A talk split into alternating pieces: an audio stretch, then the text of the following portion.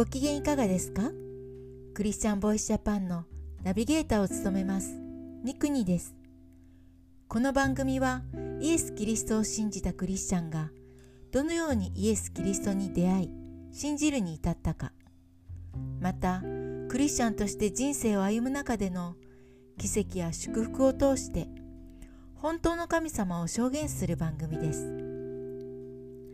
先日本物の神と人間が作った神の違いについてのメッセージを聞く機会がありました。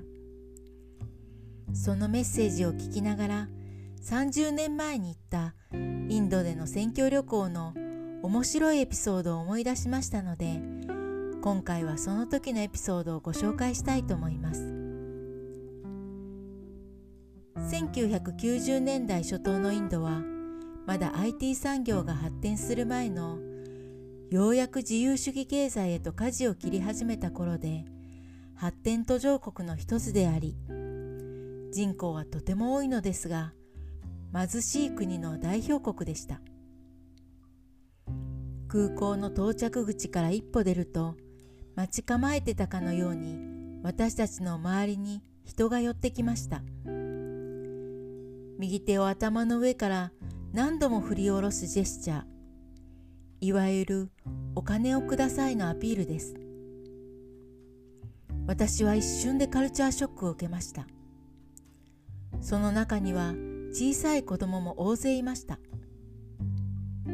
少しでも同情してお金を一人にあげようものなら収集がつかなくなりパニックになります。きっぱりとした態度で車に乗らなければなりませんでした。カースト制度で身分の差や貧富の差も激しく文化や価値観の全く違う日本から来た者にとっては頭が追いつかない心が消耗するくらい刺激の強い国でした。当時のインドには3%のクリスチャンがいると言われていました。日本の比率から言ってもかなりのクリスチャン人口です。それでもやはりヒンズー教が主流で人口の約80%を占めています。そしてその信仰心は熱心なものです。私たちが宣教する場所は現地のインド人のクリスチャンスタッフがコーディネートしてくださいました。毎日違う場所に行きギャップに順応しながら福音を伝えたり奉仕していました。ある日は学校。ある日はスラム街。ある日は大きな教会。ある日は道に敷物とテントを張っただけの場所。ある日はイスラム教からクリスチャンになった人々がひっそりとバレないように集う小さな教会。ある日はマザー・テレサの孤児院や死にゆく人の家と呼ばれる施設。その中でも忘れられない訪問があります。それはヒンズー教を熱心に信じている方の家に招待された時のことです。その方はインドでも比較的身分も高く町の権力者でした。その方は日本からインドに来ている一行がいるとの情報を何かしら聞きつけぜひ家に来て食事をと招待してくださいました。ご主人はとても紳士的な感じの良い方で一つ一つの部屋を丁寧に説明し案内してくださいました。いろんな場所に行った私たちにとってこの家がインドの中でどれほど裕福な家かはすぐに分かりました。そして一つの部屋に案内されました。本の仏壇くらいの大きさの箱がありカーテンがついていました。部屋の壁にはヒンズー教の神々とされるたくさんのポスターが所狭しと貼ってあり日本にはない色彩感覚でした。すべての原色が使われているような目にまぶしいものでした。そのご主人はカーテンを開け中を見せてくださいました。象が擬人化したような絵が貼ってありました。インドでは4億の人がこの絵の像を神として信じているのです。どうしてこれを神様と受け入れられるんだろう？と不思議でした。私たちが絵を眺めているとご主人が「今神様は本来は寝ている時間なので閉めます」と言ってさーっとカーテンを閉めてしまいました私たちは思わず「え？神様が寝るのですか?」私たちの信じている本当の神様は寝ないですよ。そんな寝る必要がないのです。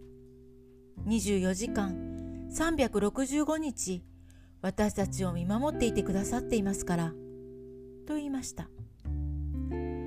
ご主人は唖然とした表情で何も言い返しては来られませんでした。おそらく寝ない神様のことを初めて聞いたのだと思います。私たちは改めて人が作った神様と人を作られた神様の違いを再確認しその家を後にしました聖書の詩編121編にこうあります。私は山に向かって目を上げる。私の助けはどこから来るのか。私の助けは主から来る。天地を作られたお方から。主はあなたの足をよろけさせずあなたを守る方はまどろむこともない。見よイスラエルを守る方はまどろむこともなく眠ることもない。また詩編115編3節から8節にはこう書かれています。私たちの神は天におられその望むところをことごとく行われる。彼らの偶像は銀や金。人の手の技に過ぎない。口があっても飾れず目があっても見えない。耳があっても聞こえず鼻があっても嗅げない手があっても触れず足があっても歩けない喉があっても声を立てることができないこれを作る者も信頼する者も皆これと同じ。イスラエルよ、主に信頼せよ。主こそ助け、また立て。いかがだったでしょうか？当時インド人のクリスチャンに日本には何パーセントのクリスチャンがいるんだ？と聞かれました。私たちは1%未満です。と答えると驚いて。インドでの宣教も大事だけど日本人に福音を伝えないと。と言われたのが今も時々思い出されます。次回もお楽しみに。